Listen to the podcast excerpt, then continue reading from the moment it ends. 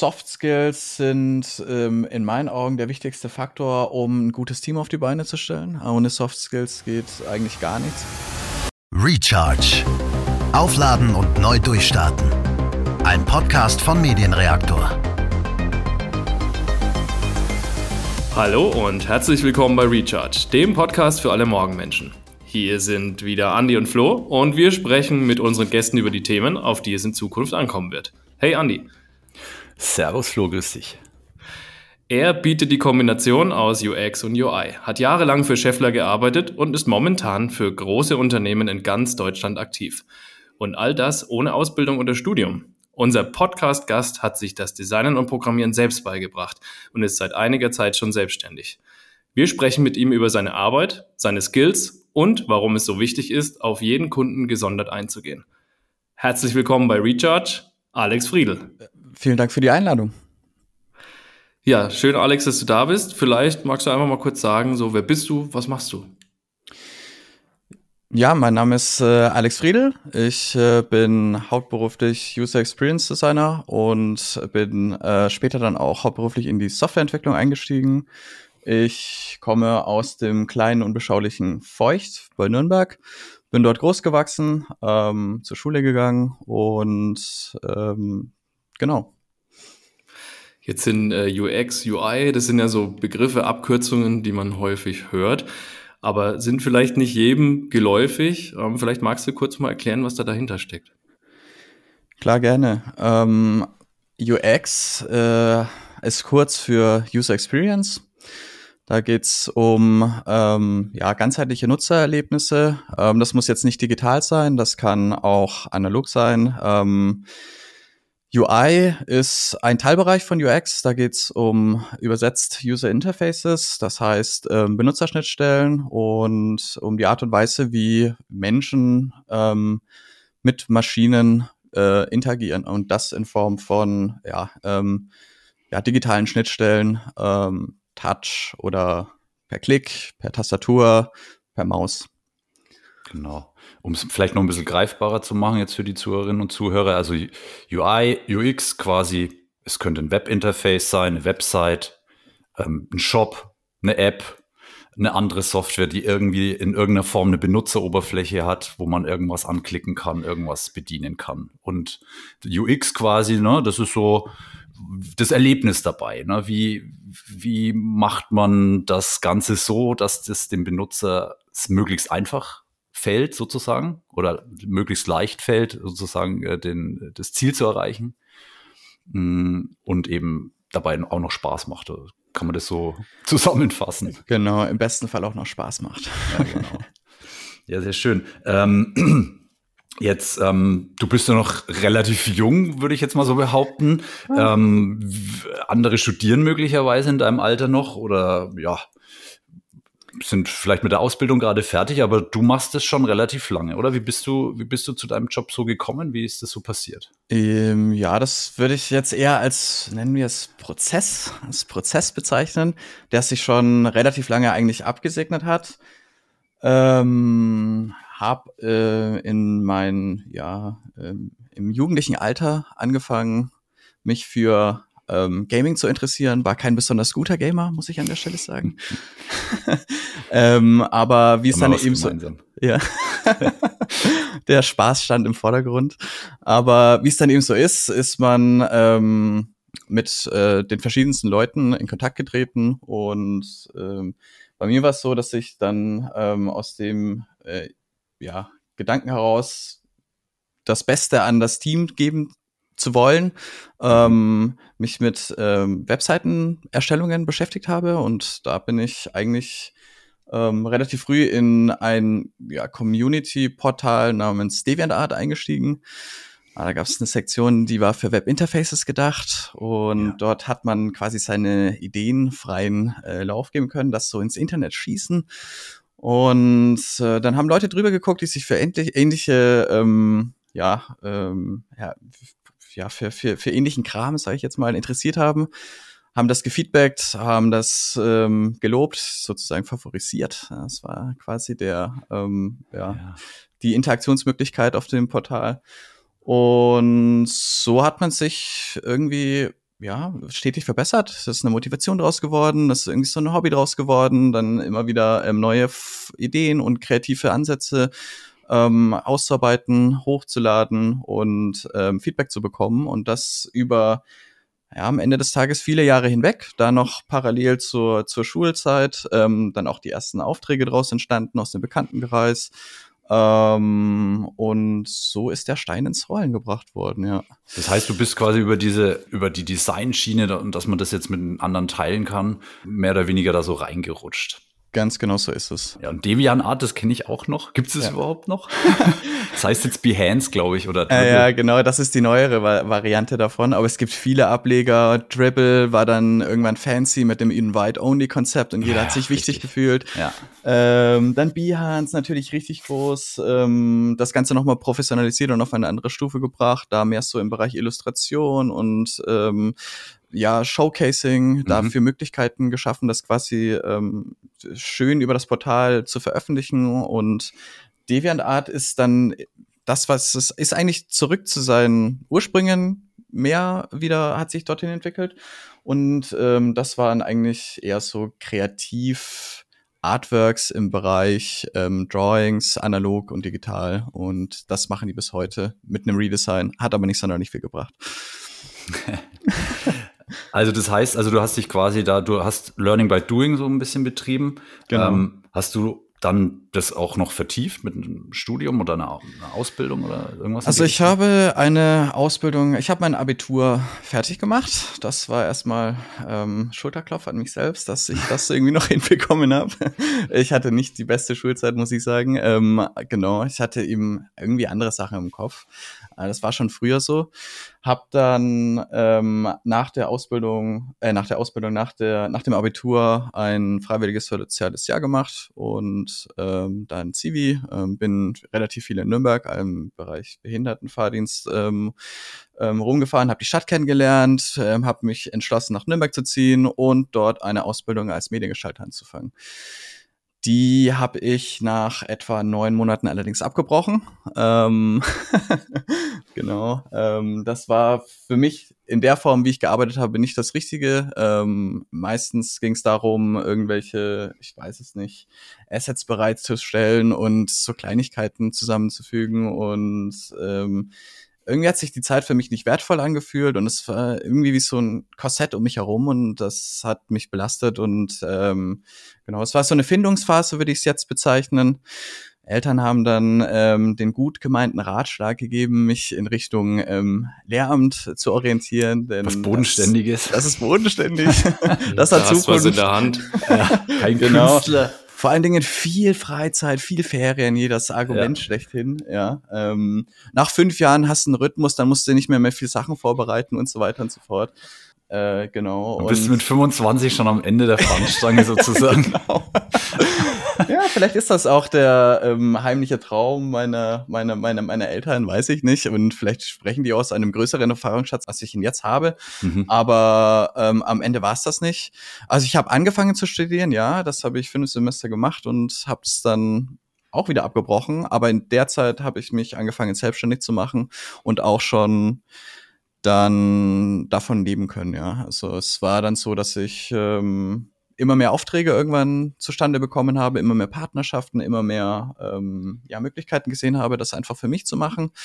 Und ähm, da ist das Studium dann in den Hintergrund gerückt. Ja. Mhm. Und irgendwann war es soweit, es abzubrechen. also ein klarer Fall von Learning by Doing. Exakt, genau. Und jetzt ja, kommt ja auch noch hinzu, dass im, äh, in der ja, neuen Form des Internets was ja zu Beginn meiner Zeit eigentlich noch nicht so richtig der Fall war. Ähm, ich wage mal zu behaupten, dass es dort noch kein WordPress und so weiter gab. Das heißt, es gab noch keine Möglichkeiten, ähm, Wissen in Form von Blogs und so weiter von A nach B zu transferieren. Mhm. Ähm, da hat man sich das irgendwie so ähm, tatsächlich Learning by Doing beigebracht. Und ähm, das hat sich dann immer mehr dahin entwickelt, dass es einfach eine unfassbar breite ähm, Masse an äh, Wissensverteilung ähm, gegeben hat. Und davon habe ich stark profitiert. Also ich habe alles, was ich weiß, ja, nein, nicht alles, was ich weiß, aber wirklich ein Großteil von äh, dem, was ich heute ähm, in meiner Arbeit tue, äh, kommt von netten Menschen, die das irgendwo im Internet veröffentlicht haben und das für lau, ja. Da gibt's ja, also du hast ja jetzt erzählt, ähm, du hast ähm, angefangen da in dem DeviantArt, in dem, in dem Forum Sachen hochzuladen, dir Feedback zu holen, versuchst genau. da, versucht immer weiter besser zu werden, da zu spielen. Du hast ja aber auch so in verschiedene Bereiche reingeguckt, ne, Informatik, äh, Mediengestalter, Ausbildung, hast eigentlich immer wieder probiert, was funktioniert und was bringt dich weiter. Da gibt's eigentlich Parallelen auch zu, deinem, zu deiner täglichen Arbeit, oder? Das Experimentieren, gucken, was funktioniert am Ende? Genau so ist es. Und das hört auch nie auf. Also ähm, am Ende habe ich mir als großes Ziel gesetzt, irgendwann selbstständig. Also ich hatte irgendwann die Fähigkeit, ähm, Screen Designs und ähm, verschiedene Formen von äh, Interfaces einfach ähm, ja zu gestalten, zu konzeptionieren und so weiter.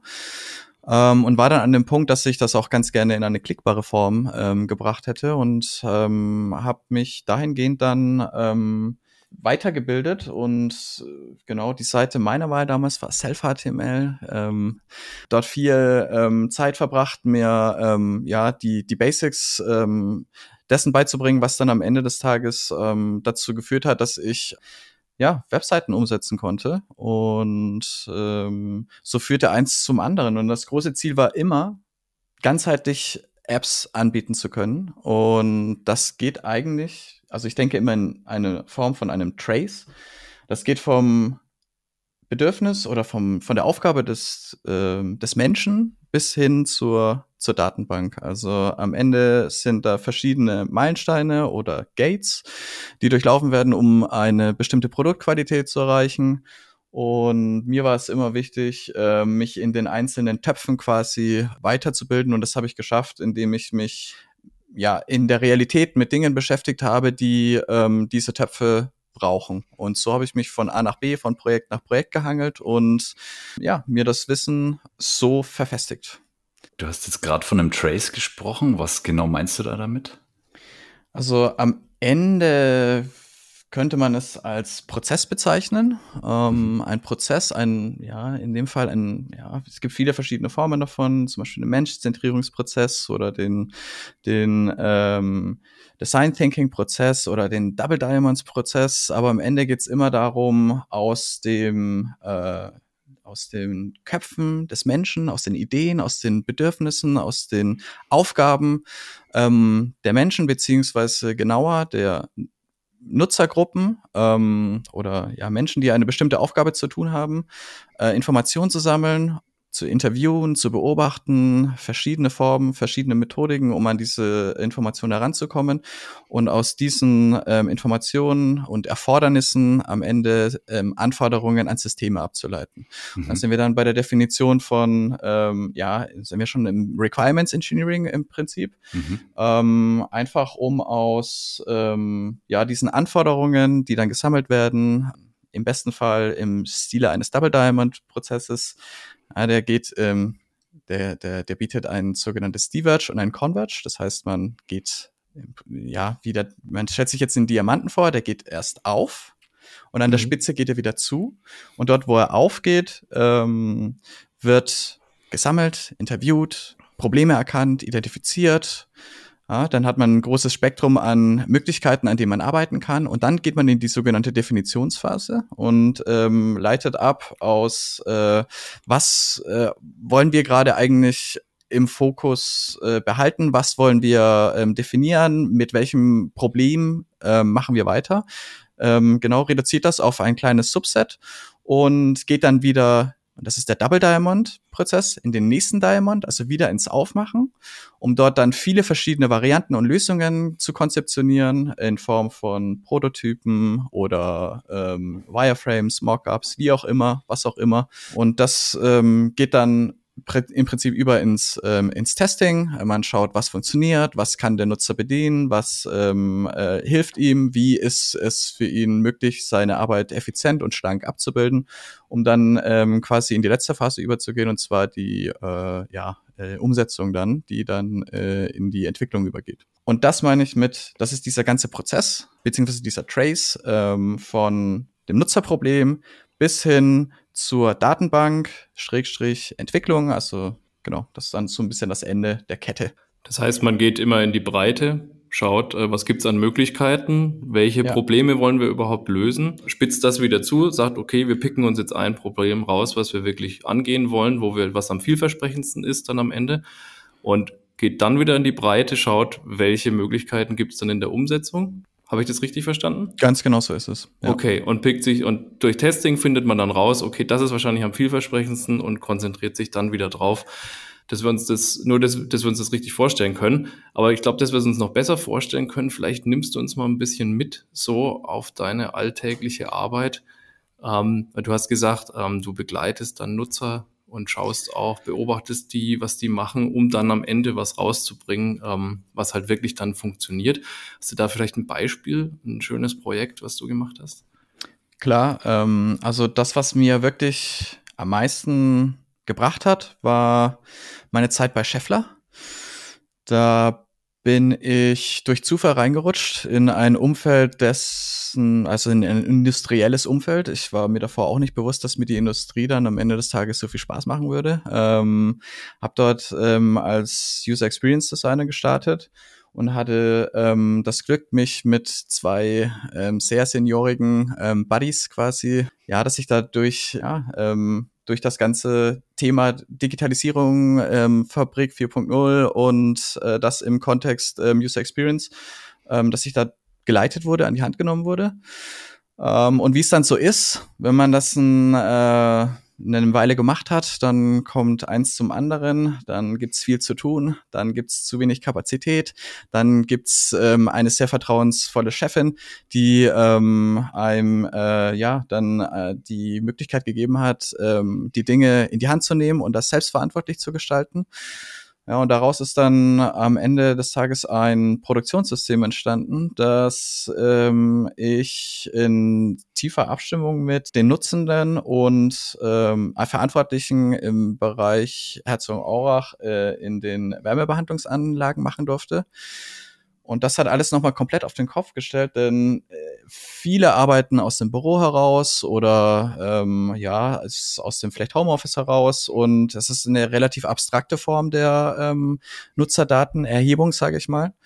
Ähm, ich hatte die große Möglichkeit und das Vertrauensverhältnis, ähm, wie gesagt, von meiner Chefin äh, mit einer Stempelkarte ausgestattet zu werden und quasi Narrenfreiheit zu haben und dort von Halle zu Halle laufen zu dürfen und ähm, mich vor Ort quasi in Form von Beobachten und Nachfragen und äh, was auch immer, ja, ein echtes Bild von der ist-Situation in der Halle äh, machen zu können. Und das hat ungemein geholfen, denn das gibt Vertrauen. Du hast nicht nur die Möglichkeit, schnell Fragen zu beantworten, die dich vielleicht auch, also die du auf jeden Fall brauchst, um eine gute UX am Ende ableisten zu können, um ein gutes Produkt mhm. zu schaffen, um eine gute User Experience ähm, und eine gute UI zu schaffen, etwas, das was bringt, was ähm, nicht zu viele Informationen enthält, nicht zu wenig, aufgeräumt und so weiter und so fort. Und das durch sehr schnelle schräg, schräg kurze Wege zu ähm, der richtigen Nutzergruppe. Das hat mir unfassbar geholfen, das hat mir unfassbar Spaß gemacht und ich war gefühlt ähm, teilweise jeden Tag ähm, quasi in den Hallen und ähm, mit äh, Kollegen auch von dort quasi ähm, im Büro unterwegs. Wir haben getüftelt, wir haben geplant, wir haben uns ähm, die Prozesse angeschaut, wir haben simuliert, wir haben Workshops gehalten, wir haben alles Mögliche gemacht, um ein ähm, Produkt auf die Beine zu stellen, das ähm, von allen gut verstanden und auch am Ende des Tages angenommen wird, denn das ist auch nochmal so ein Punkt. Man kann sich viele Dinge überlegen, aber am Ende des Tages müssen sie angenommen und gewollt werden. Mhm. Und äh, wenn man die ähm, ja, Nutzergruppe dann direkt mit einbezieht, dann ist das eine relativ hohe Chance, dass das auch gelingt. Das ist jetzt eine sehr schöne Beschreibung gewesen, weil, also ich stelle mir das jetzt gerade so vor, ne? du sitzt natürlich auch sehr viel am Rechner. Ja. Ähm, Homeoffice hast gerade Stichwort genannt, Remote Work. Du kannst genau. ja eigentlich von überall, egal wo du sitzt, deinen Job machen. Aber letztendlich kommt es auch dann darauf an, du, du stellst etwas her für Menschen, damit es Menschen einfacher haben, etwas zu bedienen oder zum Ziel zu kommen. Und genau du, du beschäftigst dich vor Ort live sozusagen mit den Menschen, mit ihren Problemen, mit ihren Fragen, kannst direkt antworten. Ähm, das stelle ich mir ziemlich cool vor, weil, also, ne, du hast natürlich immer wieder einen Rückzugsort zu Hause, kannst dann coden, kannst das umsetzen, was, was du dir mit den äh, Leuten gemeinsam ausgedacht hast. Ja. Und ähm, ich glaube, das ist, das ist doch das Spannende dabei. Also wäre für mich jetzt das Spannende an der Stelle. Wie ist das dann so abgelaufen? Also du warst dann bei Scheffler, hast dann dich mit den Leuten beschäftigt, mit verschiedenen Zielgruppen, verschiedenen Bedienstrategien, stelle ich mir jetzt so vor. Ja. Jeder macht es irgendwie ein bisschen anders. Ja. Und das konsolidierst du dann und entwickelst dann Ideen, Konzepte da. da, Ganz genau. Ja, so ähm, kann man sich das in etwa vorstellen. Was auch ähm, ein super Vorteil ist, vor Ort zu arbeiten, sind sogenannte Wegezeiten. Das mhm. heißt, mhm. ähm, ja, eine Nutzergruppe wie ein ähm, Technologe beispielsweise hat ähm, verschiedene Aufgaben und die kann er an verschiedenen Geräten und die wiederum in verschiedenen Räumlichkeiten ähm, erbringen. Das heißt, ja, dann kann man über Software nachdenken, die ähm, diese Wegezeiten auch in irgendeiner Form reduziert, sodass vielleicht nicht mehr extra ins Büro gerannt werden muss, um eine bestimmte Information abzuholen, sondern dass das direkt vor Ort gemacht werden kann. Das heißt, äh, am Ende des Tages ist es angenehmer für den äh, Mitarbeitenden, einfach weil er weniger ähm, Stress hat, um von äh, ja um seine Informationen zu organisieren und äh, ja es ist auf vielen Seiten einfach positiv fürs Unternehmen, natürlich Zeit gespart, zufriedenere Kunden, äh, Kunden, Mitarbeiter und so weiter und so fort. Ähm, all diese Dinge sieht man nicht im Büro. Jetzt stelle ich mir das trotzdem so vor, das hört sich jetzt so an, ja, alle finden es klasse, was du da machst und sind total begeistert und sagen, wir haben schon immer auf dich gewartet und deine Lösung brennt uns unter den Nägeln. Aber vielleicht ja. es auch ähm, genau das Gegenteil. Also, dass dann Leute eher sagen, boah, nee, was will denn der jetzt da? Und das hat doch immer alles gut funktioniert. Warum sollen wir da jetzt was dran verändern und so ja. weiter? Wie, wie, wie überzeugst du solche Leute?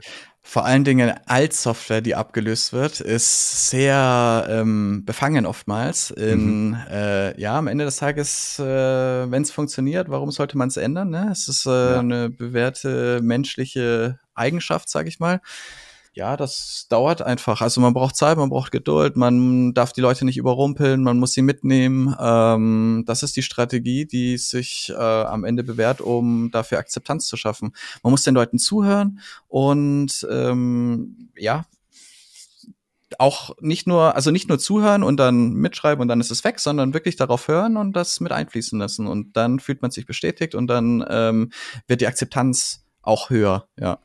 Da gibt's vor allen Dingen ja, also ich bin Franke, ich komme aus dem Frankenland und ich äh, äh, kenne das fränkische Gemüt in, beim Scheffler arbeiten. sehr viele, sehr viele ähm, ja, äh, fränkische Charaktere, sage ich jetzt mal. Dickschädel ähm, meinst du? das hast du gesagt, aber ja. ein, aber allen voran auch, ich sag's mal so, Schweigen ist Zustimmung. Ähm, mhm. So viel mhm. zur ähm, Nichts gesagt ist gelobt genug, ne? Genau, so ist es. Ja, und davon darf man sich nicht irritieren lassen. Das ist einfach so, das sind die Gegebenheiten. Daran muss man sich gewöhnen, daran muss man sich anpassen und am Ende des Tages ähm, ist es wirklich der Faktor Zeit und eine lockere Herangehensweise, niemanden zu überrumpeln und nichts aufzuzwingen, sondern immer noch die Entscheidungsfreiheit zu lassen, ja, das selbstständig mitmachen zu wollen. Und ich habe noch bisher nicht die Erfahrung gemacht, dass sich das äh, ins Gegenteil dann äh, entwickelt hätte. Also das hat eigentlich immer gut funktioniert. Auch bei den hartnäckigen Charakteren. Freilich. Freilich. ja, ähm, ne, da muss man, das, das hört sich jetzt so an, so ja, klar, du gehst da jetzt rein mit der, mit der Stempelkarte und stellst ja, dich ja. da jetzt, man muss sich da auf die Leute einstellen und so, ja. aber das, das stelle ich mir, das ist ja schon eine Herausforderung, ne? das kann ja nicht jeder. Kannst du irgendwie sagen, was, was dir hilft? Warum, warum kannst du das oder warum liegt dir das, sich auf die Leute einzustellen so? Ähm, das ist eine gute Frage. Ich glaube, vielleicht ist es meine Art ja, vielleicht bilde ich mir es auch manchmal nur ein, dass es gut ist und klappt. vielleicht ist es dein Interesse an anderen Menschen. Auch. Ja, das kann gut sein, ja. So, genauso, also es ist wirklich so. Ich habe extrem viel gelernt und ich bin sehr dankbar dafür, dass ähm, die Leute bereit waren, mir das in irgendeiner Form mitzugeben. Und ich glaube, ähm, man gibt das mit. Ja, vielleicht ist es die totale Selbstlosigkeit, mhm. ähm, einfach jemand anderen gegenüber, aber vielleicht gibt es auch andere Beweggründe, die dann noch im Subkontext mitschwingen, warum man das ähm, gerade machen wollte. Aber ich hatte wirklich nur gute Erfahrungen. Mir waren sehr viele, also auch aus dem Bürokreis heraus habe ich sehr viele Kollegen gehabt, die mir sehr viel ähm, ja, IT-Kontext rund um ähm, Maschinen und äh, vor allen Dingen auch Auftragsnummern und Materialnummern und wie die Dinge zusammengestellt sind und was man sich da für ein System überlegt hat und wie das dann skaliert und bla bla bla bla, an welcher Problematik man gerade ist, ähm, wie das zusammenhängt, mhm. dann irgendwelche N-Faktoren und so weiter und so fort. Wir haben da wüste Sachen an die Wand gemalt. Ähm, aber die hatten alle ein riesengroßes Interesse, das irgendwie an mich weiterzugeben. Ich weiß es auch nicht. Es war einfach, ich habe mich auch brennend dafür interessiert, muss ich auch dazu sagen. Vielleicht war es genau diese Euphorie und diese, ähm, ja, es war nicht gespielt, es war mhm. einfach wirklich echt aus dem, aus dem Leben, einfach real, ja. Also letztendlich ist es ja auch, sage ich mal, eine Grundvoraussetzung, dass man neugierig ist, ne? dass man ja. Bock hat, äh, da irgendwas zu bewirken und letztendlich auch das Schöne an dem Beruf, ähm, könnte ich mir vorstellen, ich meine, brauchen wir jetzt nicht verheimlichen, dass wir, der Flo und ich ja auch in diesem Bereich tätig sind und ja. auch mit diesen ähm, sage ich mal, Herausforderungen konfrontiert werden. Und ich finde, das Schöne dabei ist, klar, man kann sich jetzt vorstellen, UX, UI, das ist so, du hast vorhin auch so Gaming, äh, Kosmos ja. so erwähnt, ja, ja. ne? Man sitzt im Keller im Dunkeln, isst den ganzen Tag Pizza und trinkt Mate und codet da irgendwas. Aber das ist es ja nicht. Also das, was du da machst, das ist ja Empathie, ähm, Einfühlungsvermögen, mhm. sich auf andere einstellen können ähm, und, und ja, du hast jetzt von Scheffler berichtet, aber da gibt's ja natürlich auch noch andere Fälle. Ne? Also da musst du dich wieder ja. auf einen komplett anderen Prozess einstellen, auf andere ja. Menschen, auf ein anderes Ziel. Und ja. das ist doch das, wo ich sag, das muss man können. Also das kann man vielleicht nicht einfach so von Haus aus, aber da muss man Bock drauf haben. Und dann halt auch immer wieder dieser Wechsel in, in das Doing, ne? dass du das Produkt, an dem Produkt weiterarbeitest, aber immer diesen menschenzentrierten Ansatz fährst. Das finde ich doch das Spannende. Definitiv, ja. Also ich habe da auch andere Erfahrungen gemacht, beispielsweise bei Hilti. Da war man, ja, ursprünglich bin ich zu Hilti gegangen, einfach weil mich das Unternehmen stark interessiert hat. Das war einfach noch mal näher am Markt, mhm. wo beim, äh, genau, bei Scheffler viel Mitarbeiter-Software gemacht wurde quasi, war bei Hilti wirklich Software für ähm, die Leute auf der Baustelle. In dem Fall haben wir eine ähm, Asset Management App gemacht, ähm, quasi Industrie, äh, Industrie, ich meinte ähm, Industrie der Dinge, ja, IoT und ähm, Internet of Things meinst du? Internet of Things, genau, das meine ich. und ähm, da vor allen Dingen halt Sensoren an, äh, an, an Assets, an Devices ähm, zur Wiederverwend Wiederauffindbarkeit in mhm. Warehouses, da dann irgendwelche Receiver-Stationen äh, noch daneben quasi, dass das äh, mit getrackt wird, dann wird es automatisiert in die ähm, Cloud geschoben, von der Cloud abgeholt und äh, in der Software dann als Status übergeben und so weiter und so fort. Einfach ein Tool, um äh, ja, Herr deiner Instrumente zu werden auf der Baustelle. So, das klingt alles schön und gut und fancy und so weiter und so fort. Und äh, ich muss auch sagen, ich habe viel gelernt, es hat viel Spaß gemacht, aber es war eine andere Arbeit. Es war weniger nutzerzentriert im Sinne meiner Disziplin als User Experience Designer, sondern mhm. ich war mhm. wirklich jemand, der aus, naja, es war auch, muss man ehrlicherweise dazu sagen, Corona, also ähm, sehr wenig äh, Kontaktmöglichkeiten mhm. ähm, gerade gehabt ähm, aber wir haben immer nur aus dem Büro heraus operiert. Und das ist, ähm, da fehlt einem die Sicherheit am Ende dessen, was man macht. Wir hatten wenig Möglichkeiten, unsere Konzepte gegenzuchecken und zu testen mit realen Nutzern. Wir haben getestet und gecheckt, aber mit ähm, Leuten aus dem direkten Umfeld. Das heißt, funktioniert die UI da, worüber waren wir uns sicher? Ist die Aufgabe angemessen? Keine Ahnung. Mhm. Ist das effizient für die für den Kontext, in der sich der ähm, äh, ja äh, der Arbeiter oder äh, hier Formen und äh, Vorarbeiter und so weiter befindet? Keine Ahnung. Das wissen wir alles nicht, ähm, weil wir das nie richtig gegenchecken konnten. Und das ist so ein bisschen ähm, die Schwierigkeit und auch die Unterschiedlichkeit, wie ähm, Menschzentrierungsprozesse am Ende von unterschiedlichen Unternehmen gelebt werden. Jetzt kommst du ja von außen rein ins Unternehmen, ne? Genau. Ähm, klar, das ist jetzt ein bisschen anders, hat man vielleicht auch ein anderes Standing als jetzt ein Mitarbeiter, Mitarbeiterin, die jetzt da schon lange ist. Ähm, jetzt, jetzt weißt du, hast du ja auch irgendwie so einen idealen Prozess vor Augen oder merkst halt so, ah Mensch, eigentlich würde ich jetzt an die User ran oder würde das ein bisschen anders machen. Wie gehst du dann damit um? Äh, sprichst du das dann offen an und versuchst dann da im Unternehmen auch irgendwie Prozesse umzubauen oder bist du da eher vorsichtig? Wie, wie machst du das?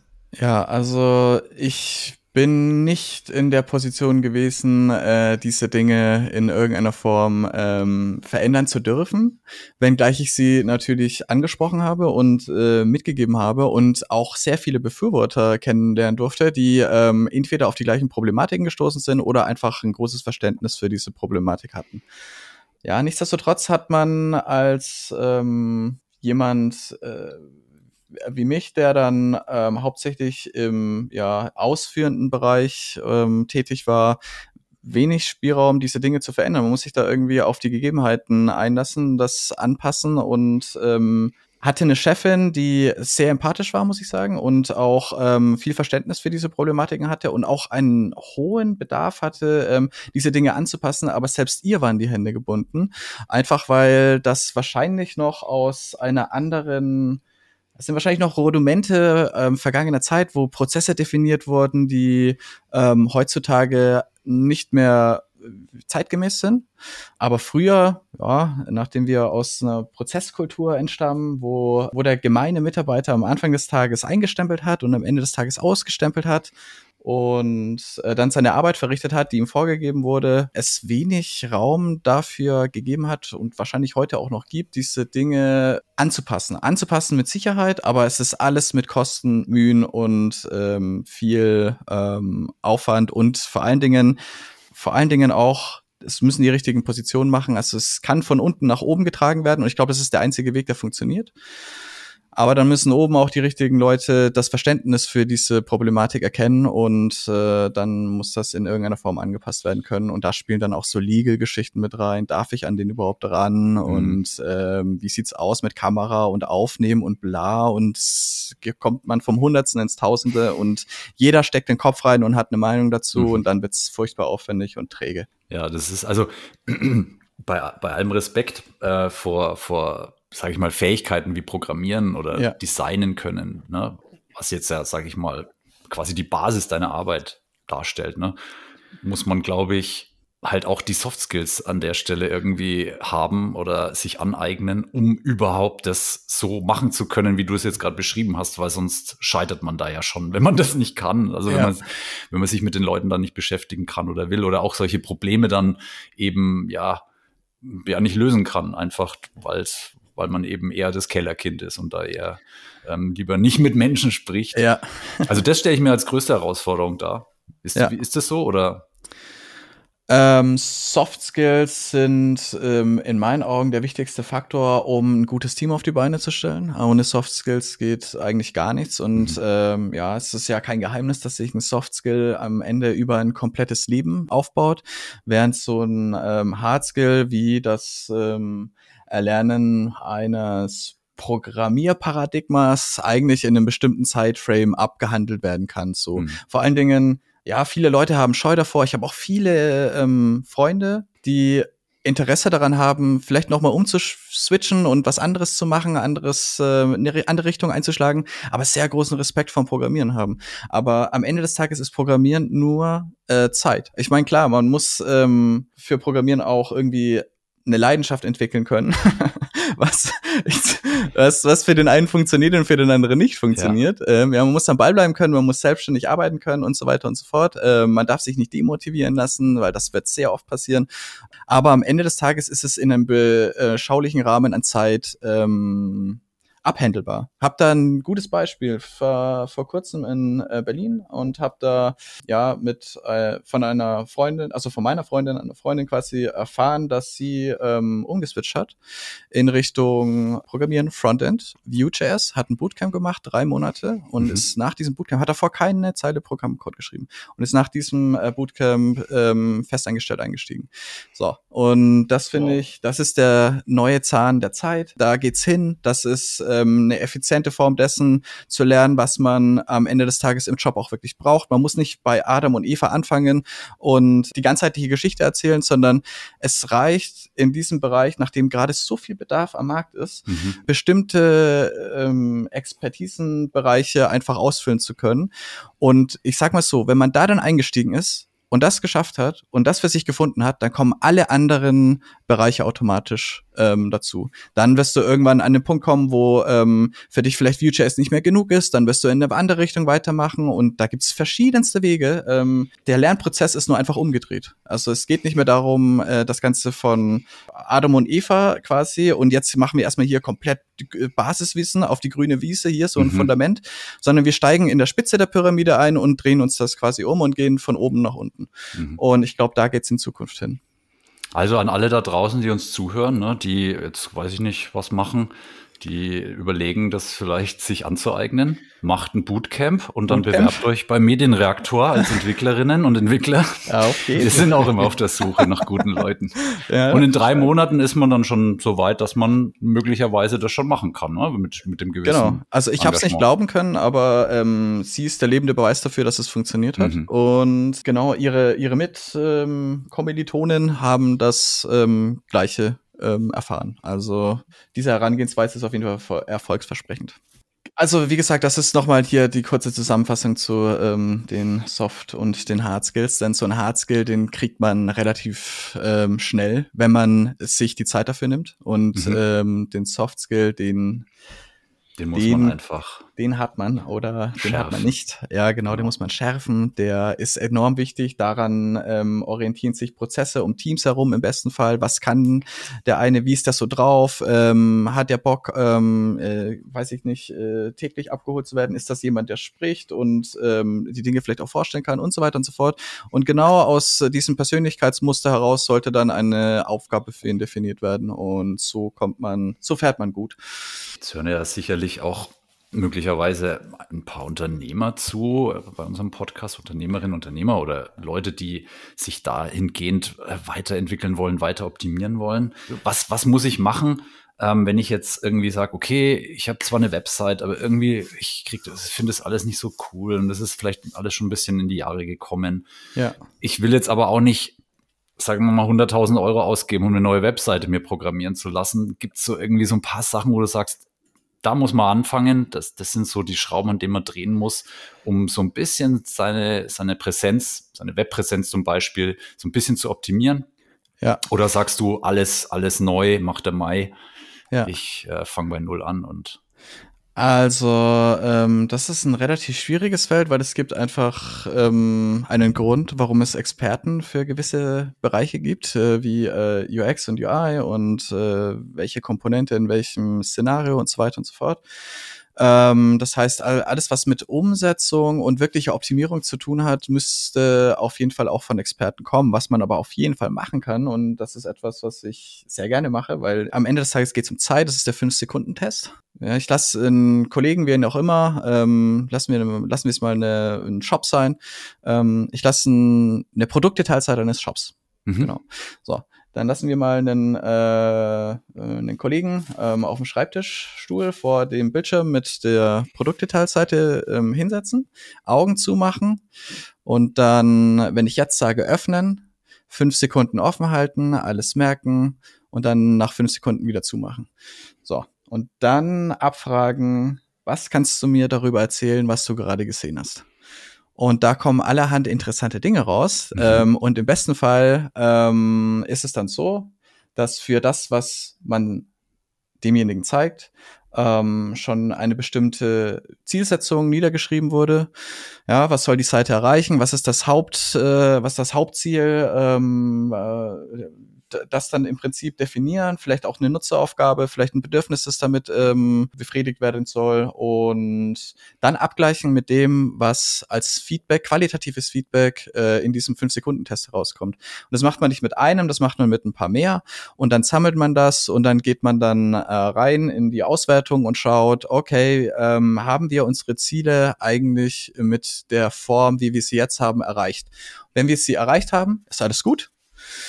Wenn wir sie nicht erreicht haben, dann habt ihr schon mal einen ersten Hinweis darauf erhalten, wo die Wehwehchen sein könnten und alles weitere, wie diese Wehwehchen zu beheben sind, das ist dann wieder Expertenaufgabe. Ja. Definitiv. Hm. Da würde ich auch von abraten, jetzt mit keinen Kenntnissen irgendwie in die Optimierungen reinzugehen. Also am Ende des Tages kann man das natürlich auch machen und versuchen und dann iterativ weiter und dann wieder testen. Im besten Fall an neuen Nutzern, denn die jetzigen sind gebiased und werden mhm. ähm, schon ein bisschen was dazu sagen können, so. Das heißt, es hat sich schon irgendwo eingebrannt. Aber das würde ich auf jeden Fall, das kann man ohne Probleme machen. Und das ist ziemlich hilfreich. Und in Zeiten von Optimierungen und Google-Suche und Rechtsklick, äh, neuen Tab öffnen, äh, Suchergebnis 1, Suchergebnis 2, Suchergebnis 3. Man hat wenig Zeit, um Leute zu überzeugen. Und deswegen ist der 5-Sekunden-Test eine optimale ähm, Geschichte, um ja, da so ein bisschen Klarheit zu schaffen. Also 5-Sekunden-Test machen und wenn, wenn das eher negativ ja. ausfällt, dann melden bei exakt, den Experten. Exakt. Ich sehe nur Vorteile beim 5-Sekunden-Test. ja, den kann jeder machen, der tut nicht weh und der geht schnell. Ein sehr guter Tipp. Ja. Gefällt mir, kannte ich auch noch nicht so. Ja. Aber werden wir auch mal ausprobieren. Oder Definitiv. was meinst du, Flo? Das ist ein guter Tipp. Ja, super Tipp. Funktioniert gut, ja. Genau, alles weitere Usability-Tests, dazu braucht man Expertenkenntnisse. Das will, hm. Davon würde ich abraten. Ja. Ähm, ja. Und am Ende ist es ja auch ein Prozess, wenn man das mal genau nimmt. Ne? Also wir sind ja auch so immer ein bisschen so mit diesem Thema Relaunch konfrontiert und irgendwie sind wir auch der Meinung, dass das me meistens braucht man ja keinen Relaunch. Also im Sinne von ich schmeiß alles weg, mache alles bei null, sondern vielleicht gibt es ja auch Ansätze, dass man sagt, okay, ich mache es einmal richtig, fange ja. einmal an, mit Leuten zusammenzuarbeiten, die sich auskennen. Ja. Und das ist nicht nach drei Monaten oder nach einem Jahr abgeschlossen, sondern das ist ein stetiger Prozess. Stichwort Designsystem oder ähnliches, ne? dass man einfach Sachen weiterentwickelt und nicht alles immer wieder neu erfindet. Ja. Am Ende des Tages muss man das Rad auch nicht neu erfinden. Definitiv, ja. Ähm, mhm. Also ein klares Plädoyer für, äh, sage ich mal, das Stichwort No Relaunch, sondern eher so das mit Experten gemeinsam einen Prozess beschreiten, einen Weg beschreiten. Genau. Wir beschließen unseren Podcast immer mit einem kleinen Ausblick in die Zukunft. Also ja. wir sind ja jetzt 2022, ne? Wir, Digitalisierung schreitet voran, auch nochmal gepusht durch die Pandemie ein bisschen. So die, die Leute verstehen immer mehr, dass das wichtig ist ähm, und legen da immer mehr Wert drauf. Aber was glaubst du jetzt so persönlich, ähm, so letzte Frage quasi, welchen Stellenwert ähm, wird das Thema UI, UX in Zukunft annehmen oder hat es schon? Also der Stellenwert ist riesig und der Stellenwert wird immer größer. Da bin ich eigentlich ziemlich von überzeugt. Ich habe jetzt keine Glaskugel gebucht und kann jetzt hm. äh, keine Garantie für irgendetwas geben. Aber Freunde aus und Bekanntenkreis äh, fragen auch, ja, aber äh, wie sieht's aus in Zukunft? Und dann macht man das und dann machen das voll viele und was sind die Möglichkeiten und so weiter und so fort. Ich bin mir hundertprozentig sicher, dass ähm, alles sich immer weiterentwickeln wird. Also jetzt mhm. sind wir vielleicht äh, gerade hip, ne, das Handy, jeder hat ein Handy. Vielleicht mhm. entwickelt sich es irgendwann mal zu einer Uhr. Eine Uhr bedeutet eine komplett andere konzeptionelle Herangehensweise. Einfach, die Uhr hat Vorteile, äh, die das Handy nicht hat. Es geht, um ähnlich zu sein, alles einfach noch schneller und darum kommt es ja am Ende des Tages an. Wie schnell mhm. kann ich ein bestimmtes Need einfach befriedigen? Ähm, es werden wahrscheinlich andere Needs sein, die die Uhr befriedigen wird, aber ähm, vielleicht auch in einer anderen Form, vielleicht auch sehr ähnliche Needs in einer anderen Form und vielleicht ist das dann einfach attraktiver. Aber da wird die Reise hingehen, ja. Ich will jetzt gar nicht von VR und AR und so weiter und so fort ähm, sprechen. Da ich nehme Abstand von irgendeiner Einschätzung dieses Themas, weil das Thema ist schon vor zehn Jahren richtig hip gewesen und es ist nichts passiert. richtig, gefühlt ist nichts passiert, ne? Mit dieser ja, Google-Brille und so weiter. Ja, ja aber gestern habe ich erst wieder ein Video gesehen, äh, da ging es darum, dass Google will irgendwie die, die, die Sachen, die sie über einen Translator gelernt haben, dann irgendwie in AR umsetzen und so, aber ich, ich, ich frage mich, wann sowas dann auch mal an den Start kommt und nicht nur als Konzeptvideo irgendwie. Jetzt kommt ja auch das Metaverse und so weiter und so fort und ähm, alles schön und gut und hip. Ich weiß nicht, ob ich mich ähm, mit einer Brille jemals sehen werde. Irgendwie, also mit einer AR kann ich mir noch vorstellen, aber ob ich mich mit einer VR-Brille sehen würde, finde ich irgendwie komisch. Ich weiß, es gibt auch Leute da draußen, die das richtig nice finden, aber ich finde das irgendwie befremdlich. Ich muss aber ehrlicherweise auch sagen, dass ich das äh, zum Smartphone auch gesagt habe und jetzt kann ich es mir nicht mehr wegdenken. ähm, also, wer weiß, ne, wo die ganze Reise hinführen wird. Ne? Und ich habe auch, also ich komme aus einem Freundeskreis, wir haben das ähm, Smartphone so lange weggehalten, wie es nur ging. Und jetzt mhm. haben wir alle die hipsten Smartphones, die man sich nur vorstellen kann. Ähm, und ähm, niemand von uns ähm, ja, ist mit diesem Gadget, also es gibt gar keine, ähm, dieses Thema, ähm, das nicht annehmen zu wollen und so weiter, das existiert gar nicht mehr. Mhm. Es ist einfach weg. Ja. Die Zukunft bleibt spannend auf jeden Fall. Exakt. Alex, vielen Dank für deine Zeit, für deine Auskünfte. Ähm, ultra spannendes Thema, ähm, brennt uns auch wirklich allen unter den Nägeln und wir brennen für, für das Thema und ja, wir freuen uns sehr, dass du uns heute bereichert hast, unseren Podcast. Wünschen dir natürlich alles Gute für die Zukunft, für deinen Job und ähm, ja, wir bleiben in Kontakt auf jeden Fall. Definitiv. Ihr da draußen, wir freuen uns natürlich, wenn ihr uns weiterhin äh, treu bleibt, uns zuhört, unseren Podcast abonniert. Und ich sage Adieu und auf Wiederhören bis zum nächsten Podcast Recharge. Euer Andi, macht's gut. Danke, Alex. Ciao, euer Flo. Top. Vielen Dank für die Einladung. Hat super Spaß gemacht. War mein erster Podcast. Ähm Premiere bestanden. Premiere bestanden. Sehr gut. Mach's gut. Ciao.